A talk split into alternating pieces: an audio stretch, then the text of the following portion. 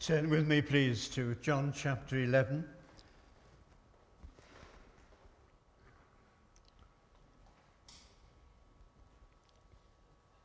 And then in verse 35, we have the shortest verse in the Bible. You can all memorize it, you've got no excuse. Jesus cried.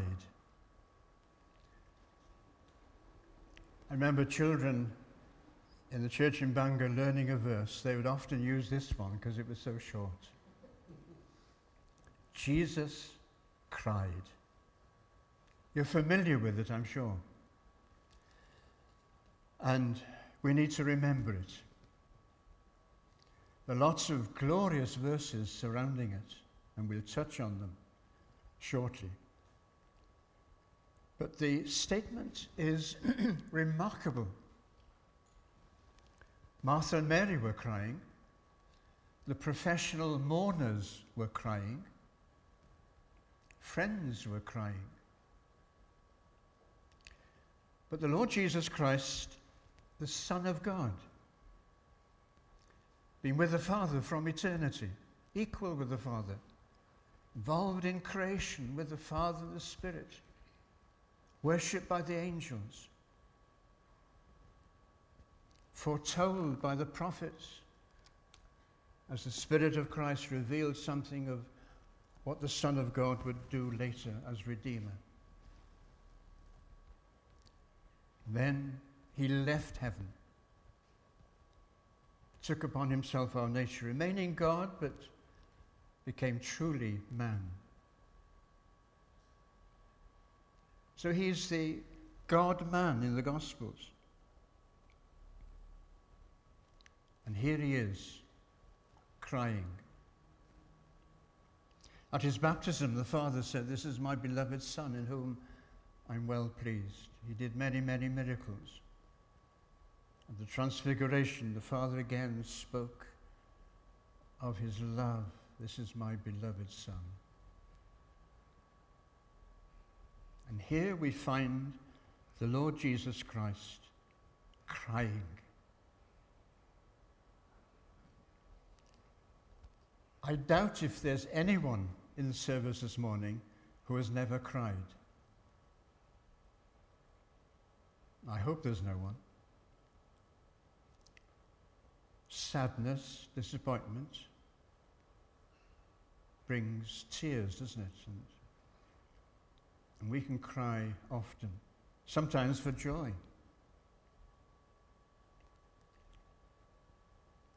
Driving here this morning, I remember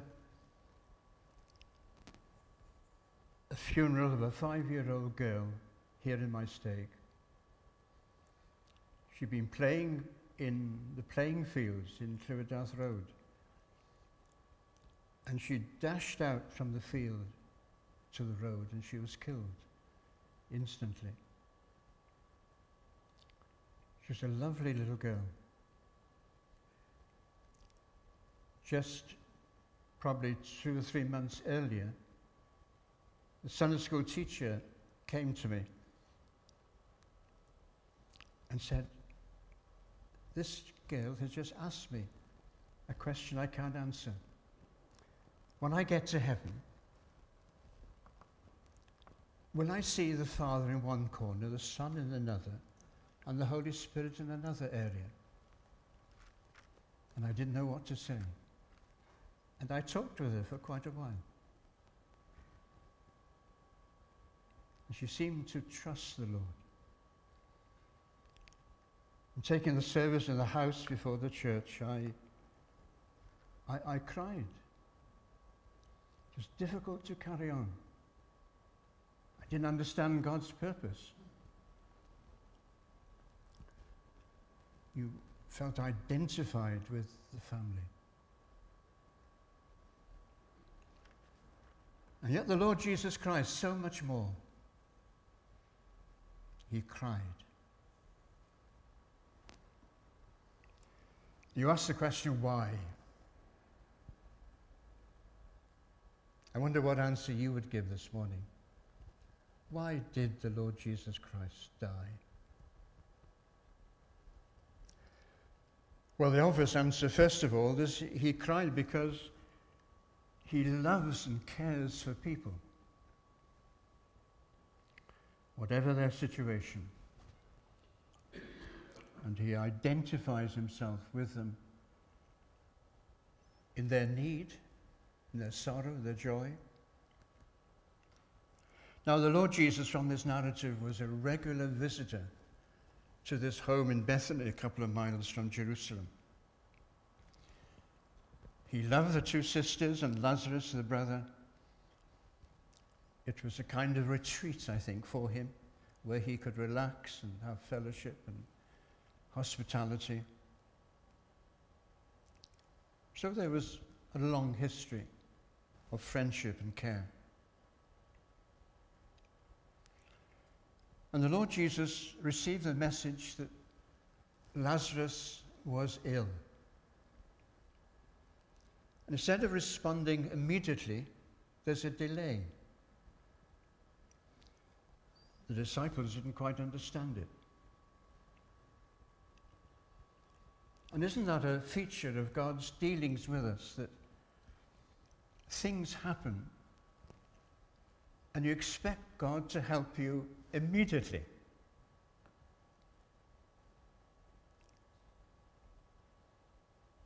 There's a, a Greek word used in the New Testament for immediately. It's used sparingly in the Gospels. Euthus. I tell my wife and children sometimes, is this euthus or is it to be timed? We want God to do something quickly. We're desperate.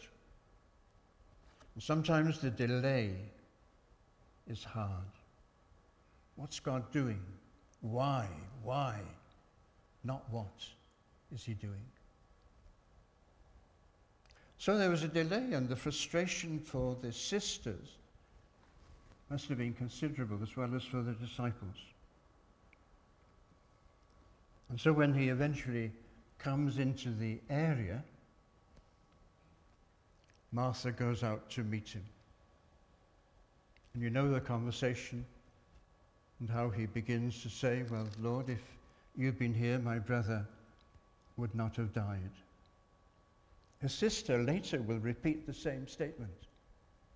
They were confident that in that situation, the Lord would have made an enormous difference.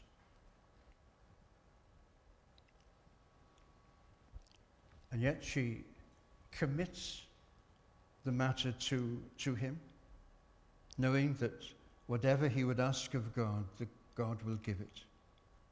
Then our Lord makes this statement Your brother will, will rise again. And, and she is quite orthodox. She says, Yes, he will rise at the resurrection of the dead when the Lord Jesus returns in glory and the bodies of, of believers, the dead, will be raised and the general resurrection of unbelievers. And for believers, that there'll be glory, body and soul, on a new earth, new heaven. I know that, she says. And then our Lord makes those famous statement, I'm the resurrection and the life. You're looking at the resurrection. You're looking at someone who possesses life. He who believes in me, though he may die, he shall live, and whoever lives and believes in me shall never die. Do you believe me? And she gives that famous answer, Yes, Lord. I believe you are the Christ, the Son of God, who is to come into the world. And so she sent a secret message to her sister at home. Probably a messenger took it and ran quickly, reporting that Jesus had come and was calling for her. And when she meets up with the Lord Jesus outside, she says, responds in much the same way. It's then that our Lord Jesus in verse 33 sees Mary weeping. He notices the Jews weeping also. And in words which we, we can never fathom, he groaned in the spirit and was troubled, agitated.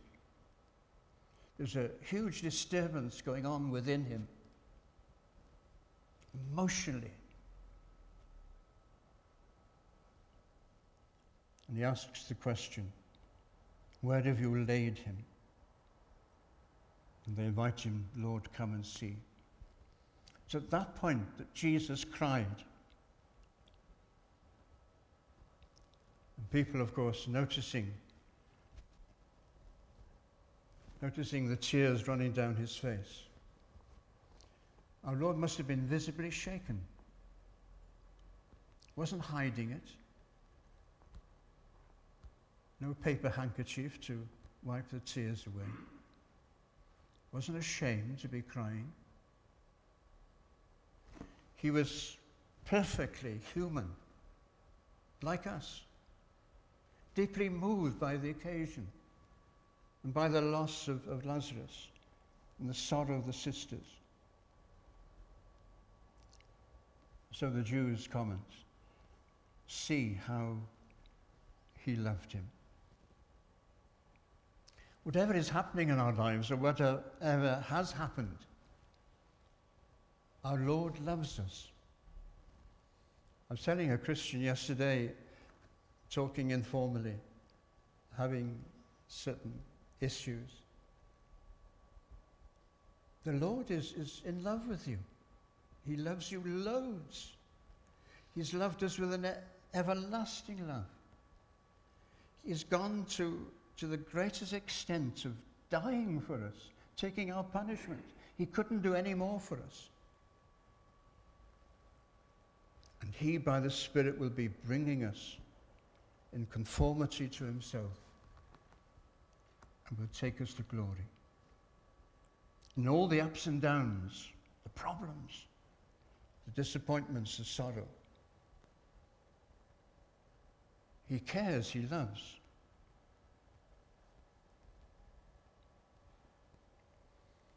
Why shingles for 10 weeks? We often talk about it almost daily. The pain is excruciating. You're helpless to do anything. And yet we're in the hands of the Lord's providence. He's sovereign. He's working out his purpose for good. Even though it seems hard to us and difficult, contrary to what we think.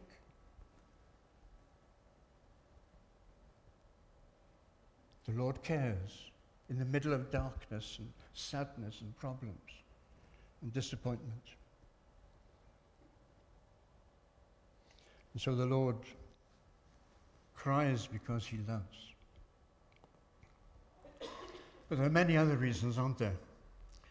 Another reason, obviously, is because he's in the presence of death. Probably there were something like six to eight hundred people around at this time.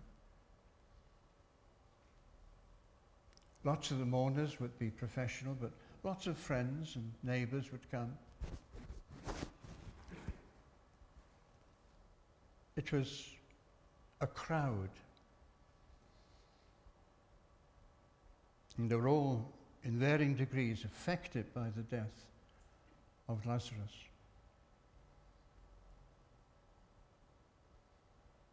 And as Jesus walks towards the sepulchre where Lazarus lay. He's in the face of death.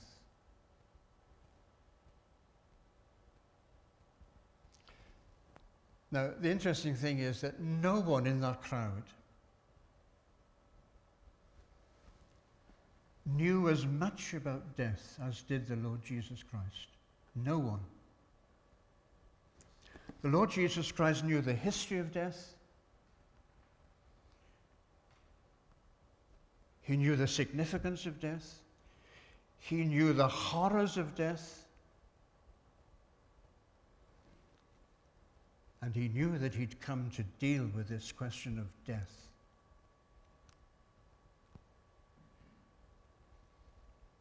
But he still cries.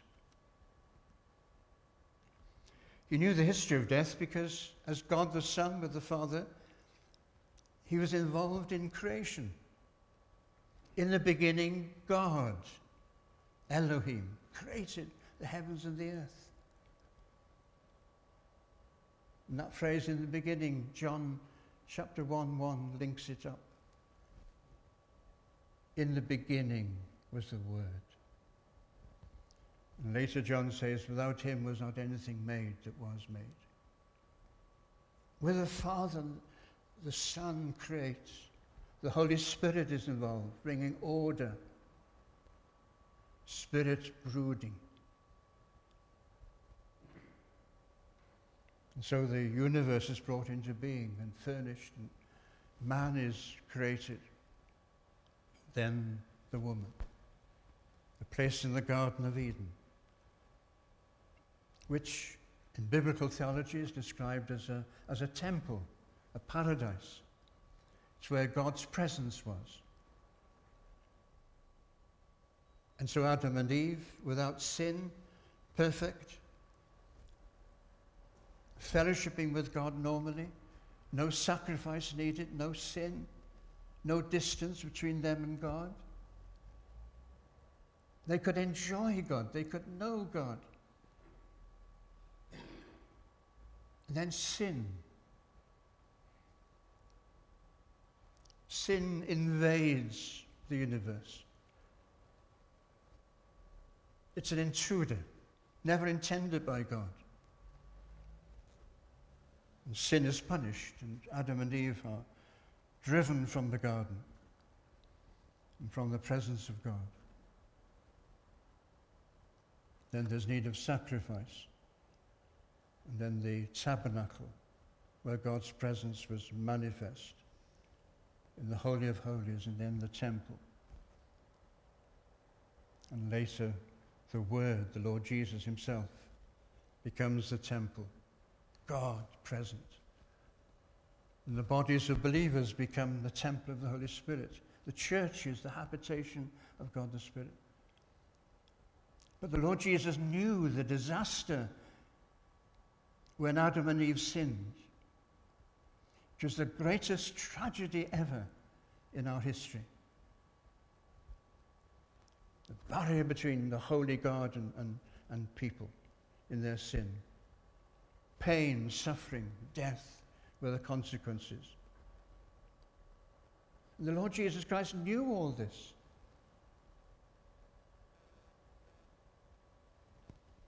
He knew the history of death and what had happened and the devastation it had caused in, over the centuries. And death casts its, its horrible shadow over all our lives.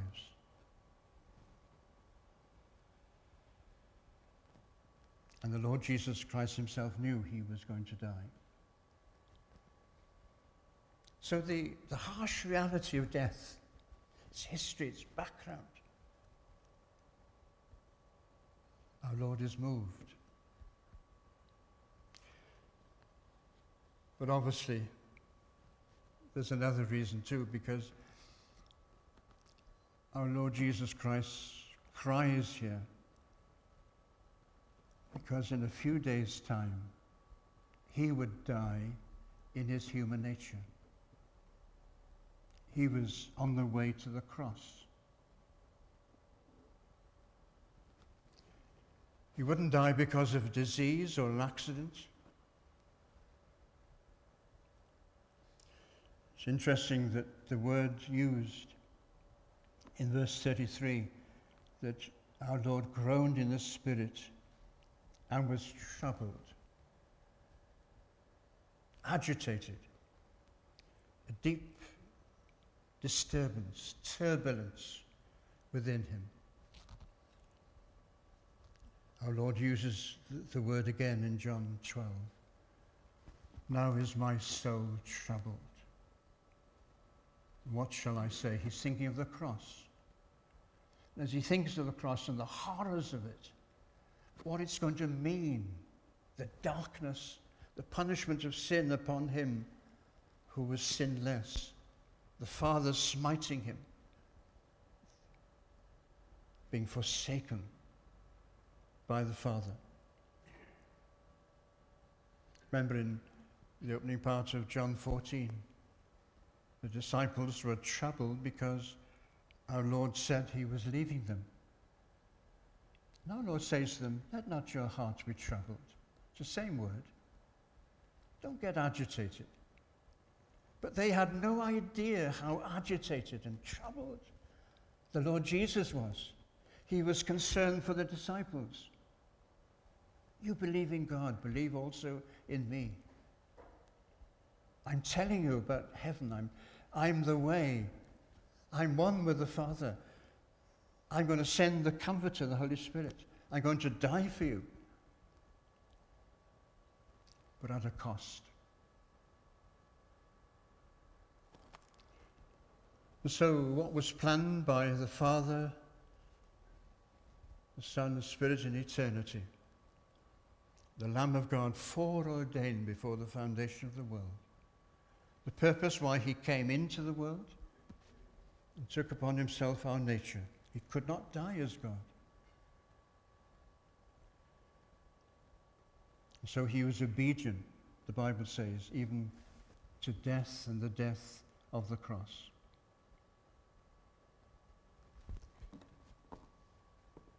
Perhaps sometimes we, we play down the, the physical sufferings of the Lord Jesus.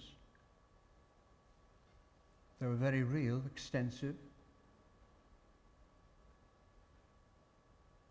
And there were the emotional sufferings, which this word touches on. Troubled, agitated, turbulence. His inner self stirred almost a storm going, going on. And yet not sinning, not, not guilty of unbelief, emotionally involved.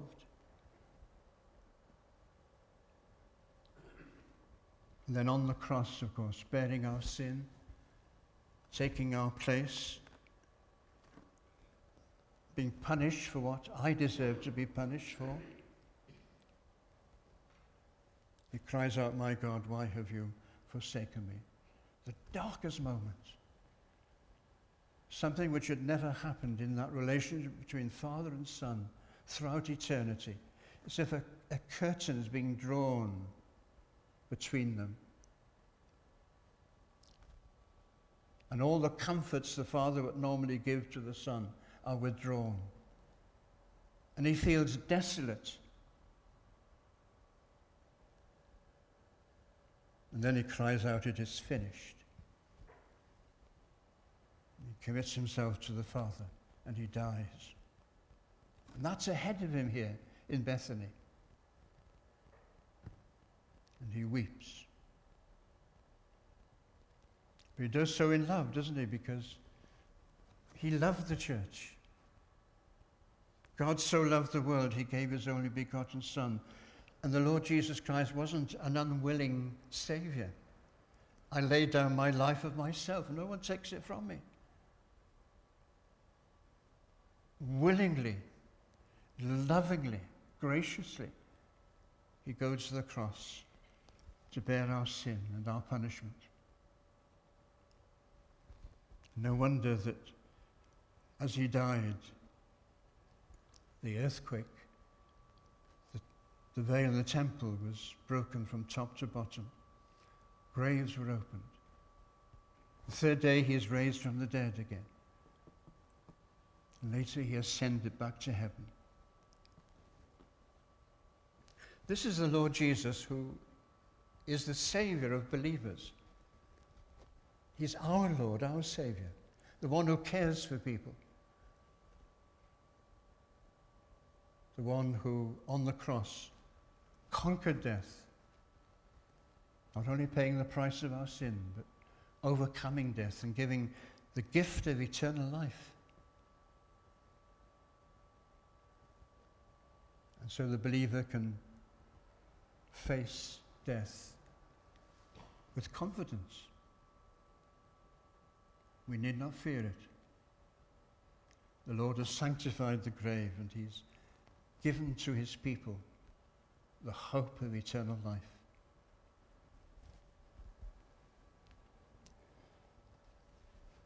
It'll be three years in November when my brother died. I don't think I've been here because of COVID since. But I used to go and visit him as often as I could. And uh, several times in the home where he was in bed, very weak, and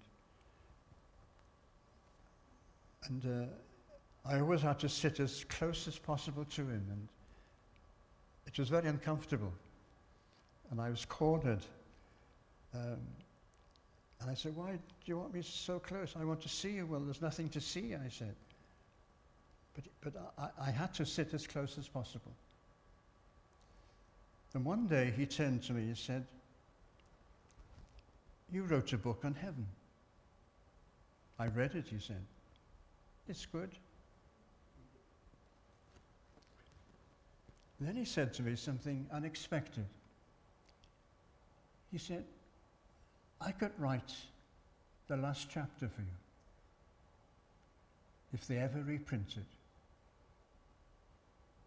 Oh, you're very welcome to do so, but I don't think they will reprint it.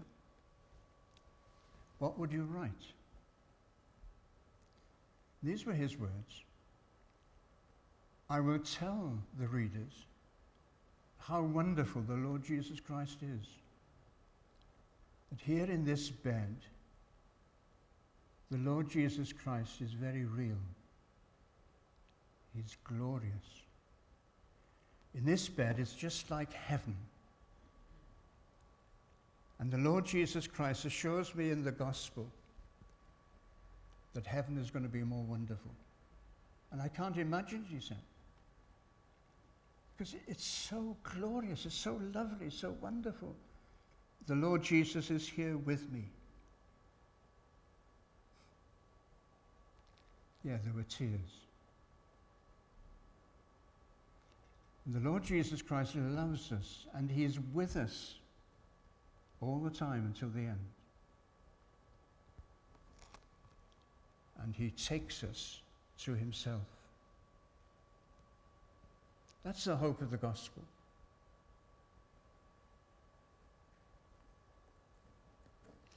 I was interested reading, and I must not tell any more stories after this.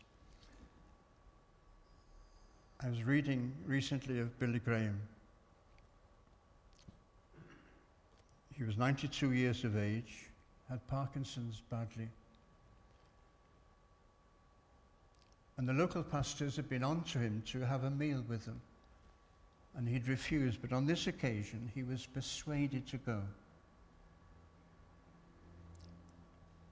And so he decided, well, the grandchildren decided for him and said, Grandad, you're getting very slovenly in your illness. You must dress smart when you go to meet the pastors. So he decided to, to buy a new suit. So when he went to the, um, the lunch, the pastor still expected him to say something. So he told them the story of Dr. Einstein, who was a professor in Harvard. And Einstein was on a train, he said, and uh, going to an important lecture somewhere. And the ticket collector came on the train and asked to see the ticket, and he couldn't find it. And the collector recognized who he was and said, Don't worry, we, we know who you are. But he kept looking. And further down the carriage, the, the, the collector saw him on his knees looking, thinking that ticket had, had dropped on the floor. So the collector went back to him and said, No need to worry. We know you had a ticket. We trust you. You are Dr. Einstein.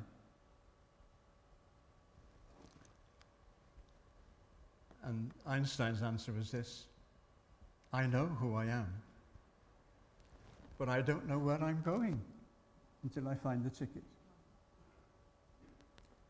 Billy Graham told them, unlike Dr. Einstein, I know where I'm going. I'm going to heaven. I'm going to be with the Lord Jesus Christ.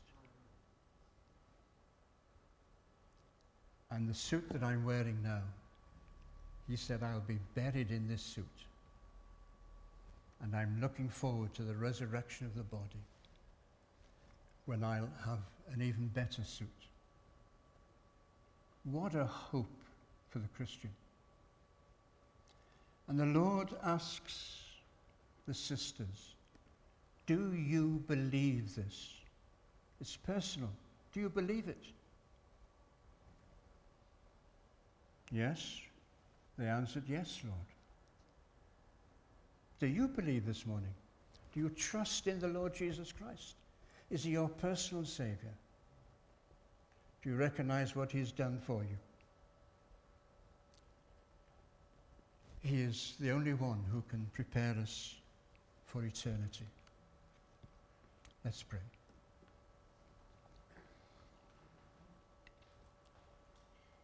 Our Heavenly Father, we bow in your presence, acknowledge, Lord, the weight of these truths we've been considering. Thank you again for the glory of our Lord Jesus Christ and for the way in which he humbled himself, became obedient, even to the torturous death on the cross. And thank you, Lord, for what he achieved for us, finally, triumphantly on the cross, and for his glorious resurrection, and the fact he's now in heaven, living, reigning, and one day will return as king. And thank you, Lord, that as we believe on him, we will see him and be with him when we, when we die. Lord, thank you for the gift of eternal life. Lord, speak to anyone who is not yet believing in you. Work by your Holy Spirit and warm our own hearts by the Spirit. Encourage us, strengthen our faith. Give us confidence in you for the sake of the Lord Jesus. Amen.